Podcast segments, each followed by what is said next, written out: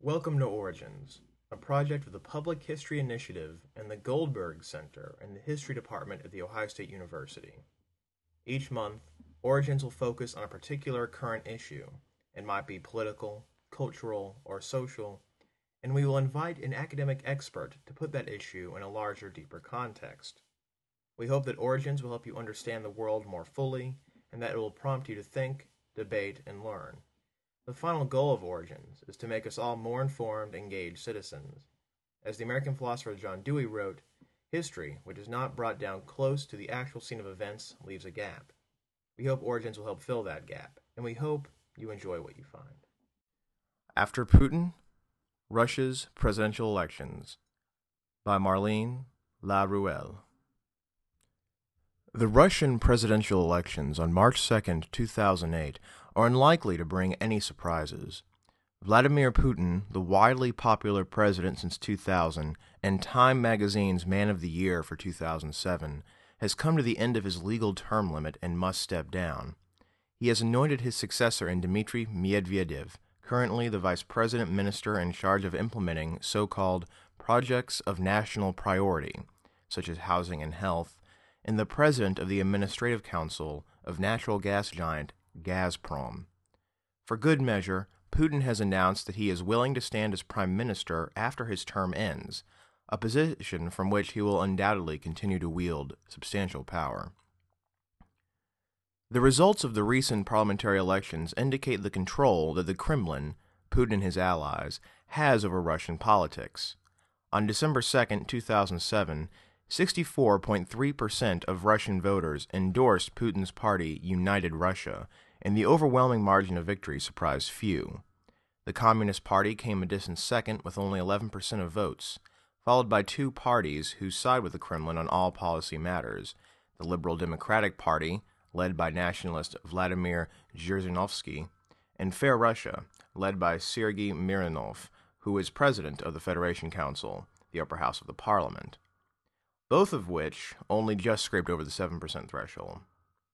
Meaningful opposition to the presidency is as non existent in the parliament as it is in society at large. For all their predictability, however, the March presidential elections are extremely important for Russia and for the world. If we are to make sense of what will happen in this once and future superpower after the polls, it pays to delve deeply into the historical and social context in which they are taking place. Common explanations of Russian politics that rely on the idea of unchanging Russian traits, that Russians by nature favor authoritarian regimes, or that Western style democracy does not work in the Russian context, do little to explain the events that we are watching unfold. Rather, to understand what will happen March 2nd and after, one needs to look at what occurred in the 1990s in the wake of the Soviet collapse and to recall the fact that the past seldom returns. The current Russian political regime cannot be understood as a return to the USSR.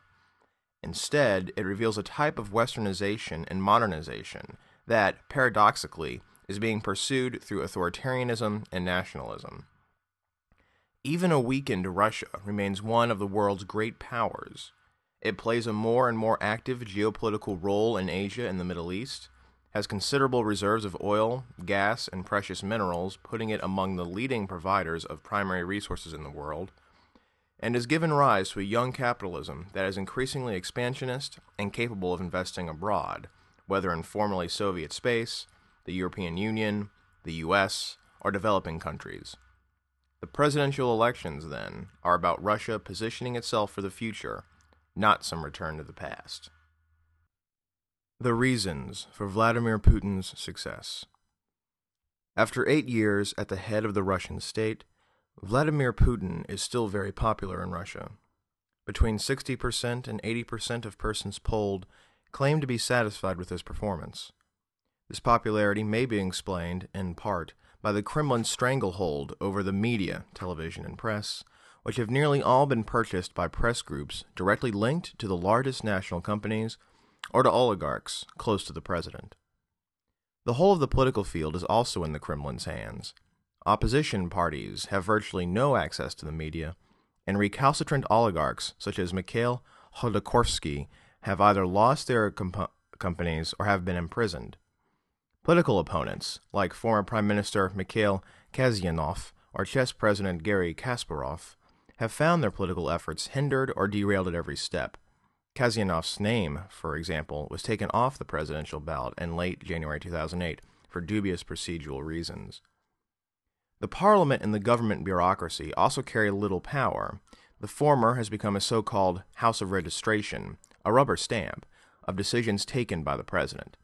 The second is enfeebled by a parallel presidential administration made up of people close to the president who constitute the real center of decision making. However, Vladimir Putin's popularity cannot be explained solely by the restrictive and undemocratic conditions of contemporary Russian political life. Rather, the president's wide support also springs from his success in personalizing a series of recent changes in Russia, especially economic and political stabilization, for which a great majority of the population had long been waiting. Putin, in effect, embodies Russia's recovery. He has succeeded in putting an end to the country's domestic disintegration, to the state's local inability to enforce the law, and to the country's degraded image on the international stage. In this way, he remains a genuinely popular president.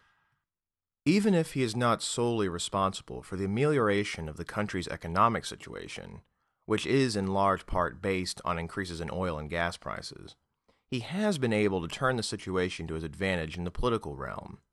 At the beginning of 2007, Russia's gross domestic product returned to its 1990 level, the penultimate year of communist power. The country has had six straight years of growth, averaging 6% per year. In addition to the oil manna, there has been success in other domains metallurgy, aluminum, arms, and food processing. A strong increase in domestic household consumption, the remarkable complete repayment of public foreign debt, a doubling of spending on education, and a tripling of spending on healthcare over five years. Under Putin's leadership, Russia has also brought a provisional end to the terribly unpopular Chechen conflict. Today, Moscow states that Chechnya is pacified. Power has been partially given back to political forces submissive to Russia, led by Ramzan Kadyrov, although groups of armed separatist combatants still continue to carry out sporadic acts of resistance. Sociological surveys show that the president's support base is a reflection of Russian society. Among his partisans, there are as many women as men, as many young as old people. They come from diverse social milieus and socioeconomic levels, have varied levels of education, and have as negative as positive a vision of the Soviet regime.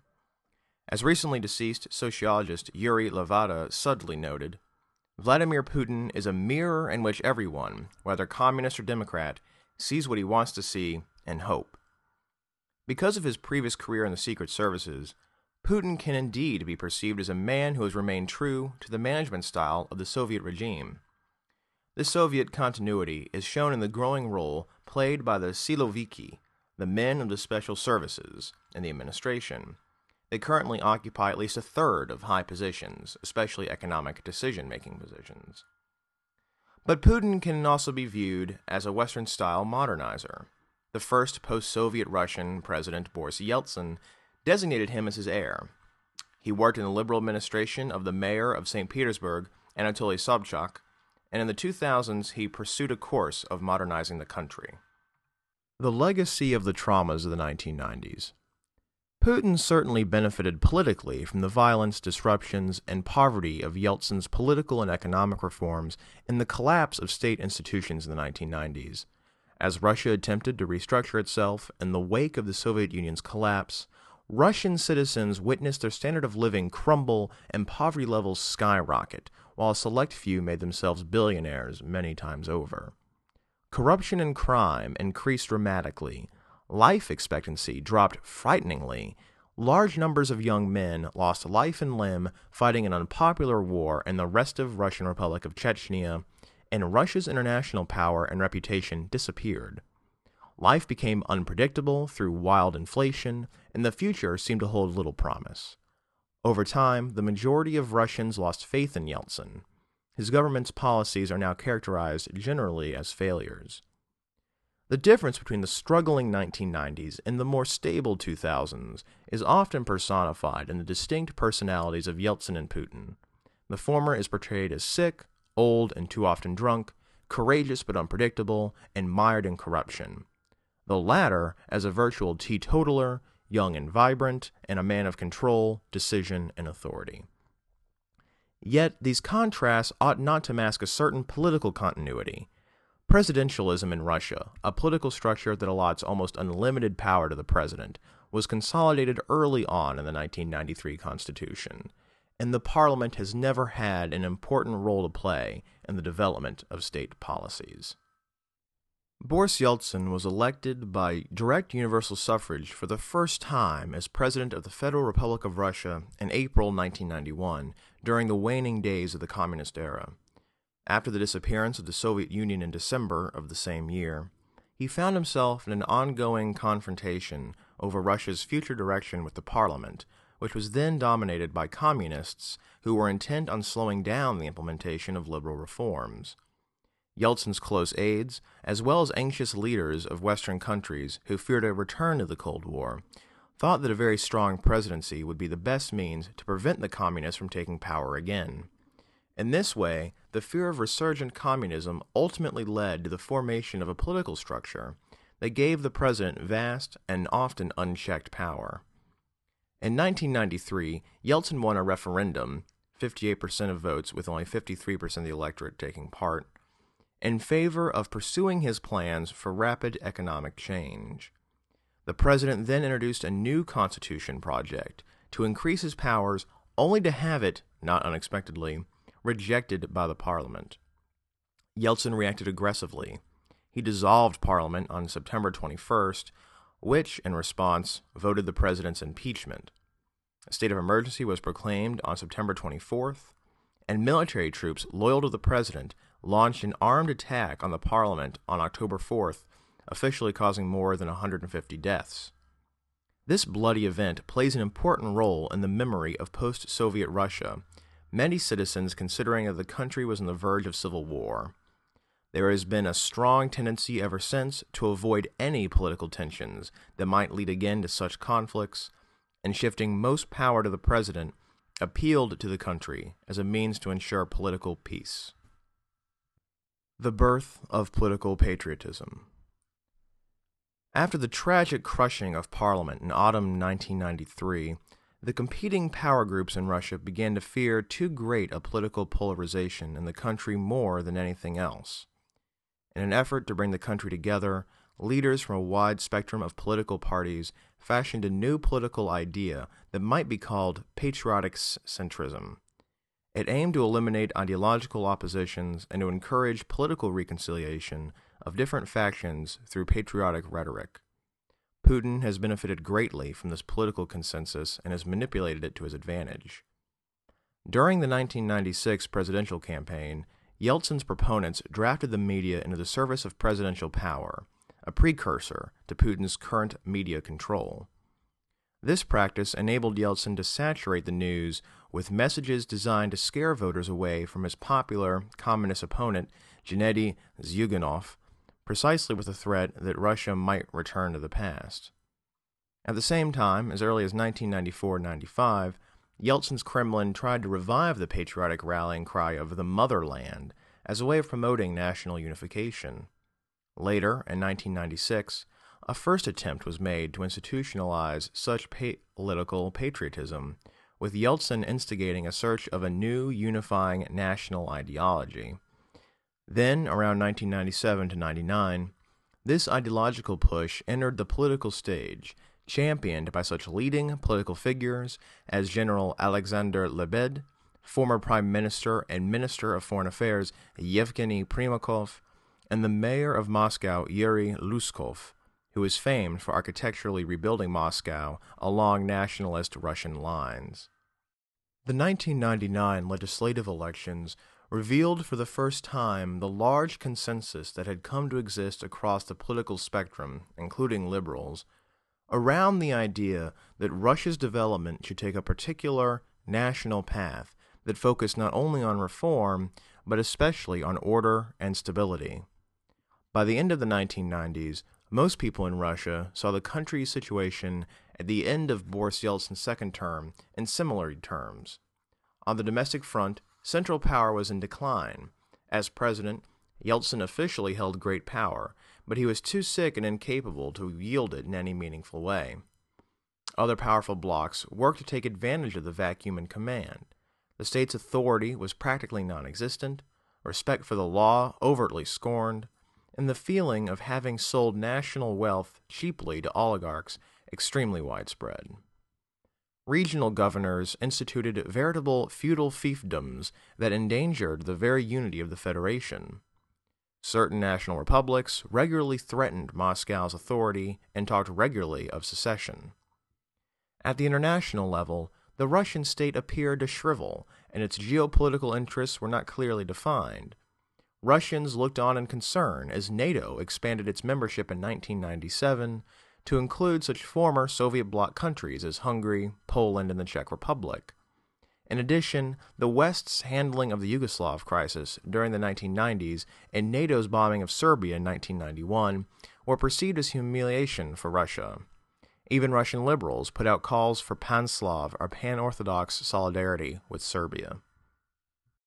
The Chechen Wars and Russian Politics The Kremlin's inability to deal with the Chechen question during the 1990s further exasperated the feeling among Russians and the world at large that the Russian state was weak, unable to control its own people, and incapable of financing a competent army. For Russia's political elites, Chechnya reinforced the push for political consensus in which a strong state authority and stability were championed. The groups at either end of the political spectrum, whether liberal or communist, were marginalized. With the disappearance of the Soviet Union in 1991, the Chechen Republic, which formed part of the Russian Federation, formally declared its independence. Russia and most other states globally did not recognize her sovereignty. Yet, Chechnya existed in a quasi autonomous manner and its economy became criminalized while bomb attacks and abductions multiplied. In 1994, the Russian army decided to invade Chechnya to resolve the tensions of this limbo status. This was the largest military operation organized by Moscow since the intervention in Afghanistan in 1979. The war was a military and humanitarian failure for Russia. In 1996, with the war going poorly and popular opinion strongly against the invasion, the Yeltsin campaign feared that the staggering military failures in Chechnya would be enough to lose Yeltsin the presidential election to Zyuganov and the communists. Yeltsin hurriedly signed a peace accord that admitted Russia's loss and gave away the store. The Khasavyurt peace accords permitted Chechnya, rebaptized the Islamic Republic of Ichkeria, to have de facto governmental authority most Russians, both at the time and now, felt that the peace was an appalling humiliation for Russia.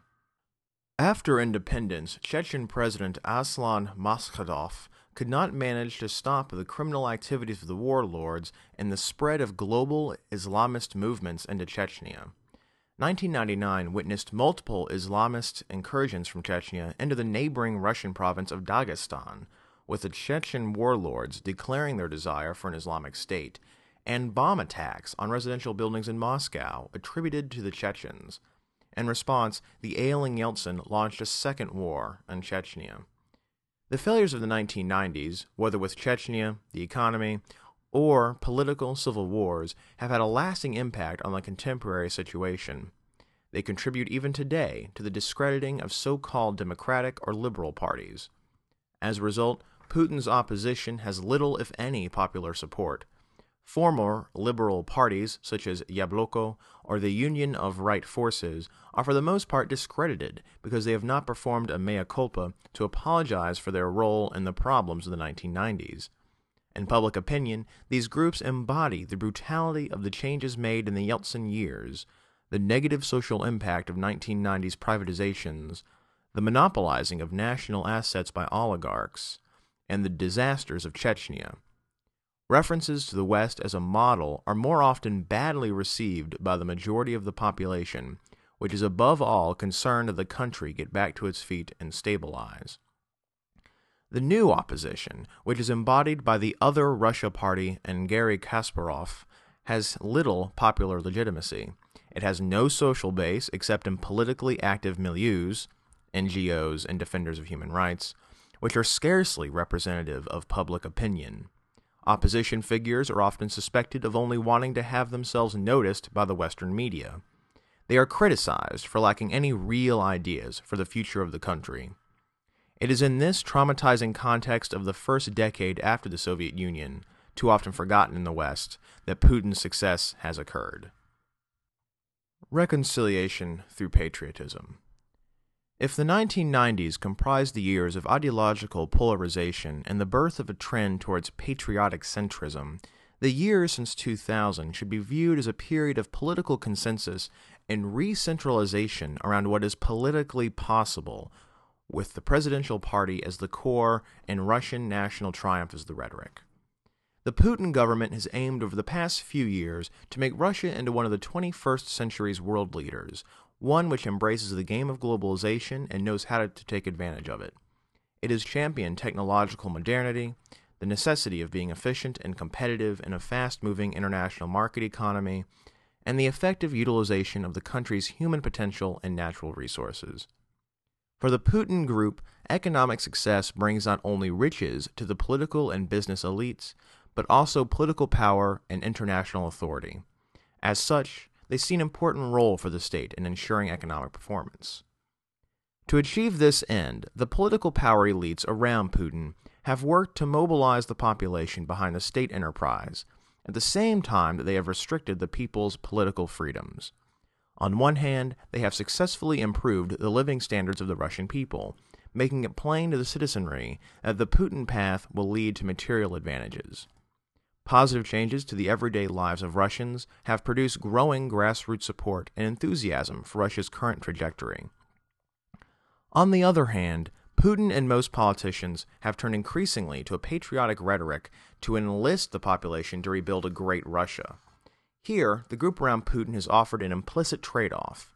In return for generally opting out of politics and leaving such matters in the hands of the current power brokers, the Russian people will receive material well-being and renewed pride in their country. Nationalist issues expressed under the label patriotism have become defining components of Russia's political language in the sense that all parties speak it. No public figure, regardless of his or her function, is able to acquire political legitimacy without mentioning his or her attachment to the Russian motherland and without justifying his or her policy choices in terms of the nation's supreme interests. Although this sort of patriotic rhetoric is common in many democratic countries, it took on a new meaning and form for Russia over the last decade. The legitimacy or illegitimacy of policy proposals is now decided primarily in the context of this patriotic refrain. The focus on patriotism is a sign of depoliticization.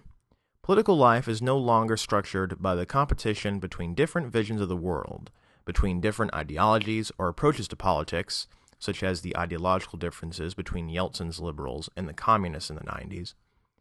Instead, Russian politics has become divided between different factions of like minded thinkers, all connected to the Kremlin, whose struggles are often turf wars internal to the bureaucracies.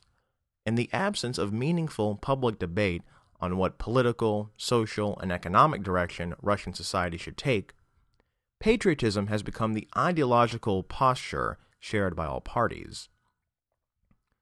Words and terms that were confined in the 1990s to the most radical and unappealing nationalist movements, like that of Zhirinovsky, the butt of many jokes by American television's late night talk show hosts in the 90s, are today fully part of Russian public life and can no longer be seen as extreme. Public speeches are filled with references to Russia as a great power, statehood, or to the preservation of the nation, to empire, and to the motherland or fatherland. This new patriotism is not as rigid an ideology as Marxism Leninism was in the Soviet days, and it is partly empty of content. Those who refuse to present themselves as patriots are delegitimized and ushered off the public stage.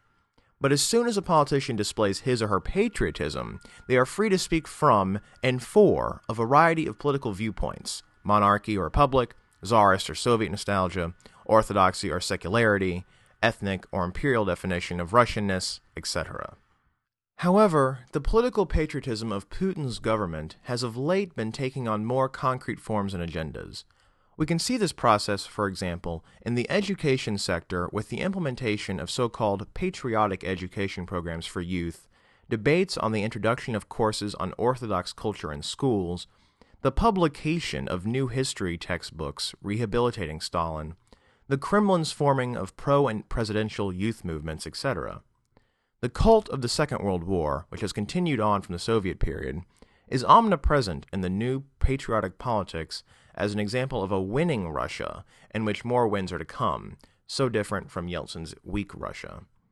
Perhaps most importantly, the newly prominent and politically charged rhetoric about the greatness of the motherland is well received in society. Even in the many non Russian regions of Russia, for example, in the Muslim and Turkic speaking regions of the Volga Urals, the Russian patriotism is looked on favorably. To be sure, the latter express concerns that the ideas of the new patriotism will become overly Russifying. They work hard to emphasize a trans ethnic, political patriotism that recognizes the country's religious, linguistic, and national diversity. Yet, the call for a great Russia catches the ear of most people in Russia. An omnipresent but weak state? For all its aspirations at controlling political power and motivating Russian society to economic progress, just how real is the power of the Russian presidential state? The answer to this question, that the Kremlin is often a lot weaker than it would like to be, and less powerful than it is often portrayed in the Western press, is especially important to understanding Russian politics after the Putin era. Putin still cannot always choreograph the political process in the ways that he and his associates might like, despite the omnipresence of the president and his associates in public life, the media blackout of other parties, the accusations of fraud and of ballot fixing in certain regions of Russia, for example, the 99% of votes for United Russia in Chechnya, and the arrests of opponents. For instance, the results of United Russia in the December parliamentary elections were not a complete success. The party expected to get over 70%, not the 60% that it did receive, and the hardly joyous demeanor of party leaders the night of the elections confirmed their disappointment. Despite the Kremlin's immediate self congratulations about this referendum for the outgoing president, the much awaited plebiscite did not fulfill expectations. The party's poor scores in Moscow and St. Petersburg, approximately half of the votes, confirmed that part of the Russian middle classes is not convinced that the Putin elites have the ability to get the country back on its feet. Moreover, the president's hold on central power is in some respects contingent, requiring a delicate balancing act of different power groups and interests. If political and economic power is very largely concentrated in the Kremlin's hands, it must be remembered that this Kremlin is complex. Similar to the Communist Party of the Soviet Union, the presidential administration is not a monolithic and uniform entity. It is populated by multiple clans and representatives of diverse economic and political interests that are in more or less overt conflict. The liberals, who have no past in the secret services and military, battle the Siloviki who do. The networks of Gazprom struggle for resources with those of Rosneft. The Petersbourgeois, who grew up at Putin's side, wrestle with the former high functionaries who joined the presidential administration well before them in the 1990s. The idea that Putin alone carries the country's political torch is therefore illusory. He is as much the organizer as the hostage of these clans, who themselves defend interests of a scope that largely exceeds the figure of the president. The balancing game Putin has to play is therefore particularly complex and could turn against him once he becomes prime minister. In addition, Russia's economic successes must be put in context. The Russian economy is still largely extractive oil, gas, precious metals which engenders a huge corruption, massive social inequalities, and inflation levels difficult to control. Despite the massive rainy day fund that Putin's government has stashed away, the economy remains susceptible to price swings in the world market. At the moment, the price of a barrel of crude oil does not encourage the state and large companies to redirect their priorities. The result is that productivity growth and economic diversification are too weak to guarantee long term economic development. Lastly, political power has yet to accept Russia's main challenge, the country's demographic collapse. Male life expectancy is no more than 60 years, and Russia will lose some 17 million inhabitants between now and 2025, which, unless an open immigration policy is not rapidly implemented, will slow economic growth. The Kremlin seems aware of its weaknesses. Were there to be an economic crisis, the social contract with the population, which accepts the regime's authoritarianism in exchange for a guarantee of increased living standards, would be rapidly revoked. After Putin, to understand the sustainability of Putin's success and the Kremlin's capacity to manipulate the country's political life and civil society, one must recognize the fundamental humiliations that were inflicted on Russia in the 1990s. Broad sectors of Russian society support the powers that be and their declarations of nationalism and national pride.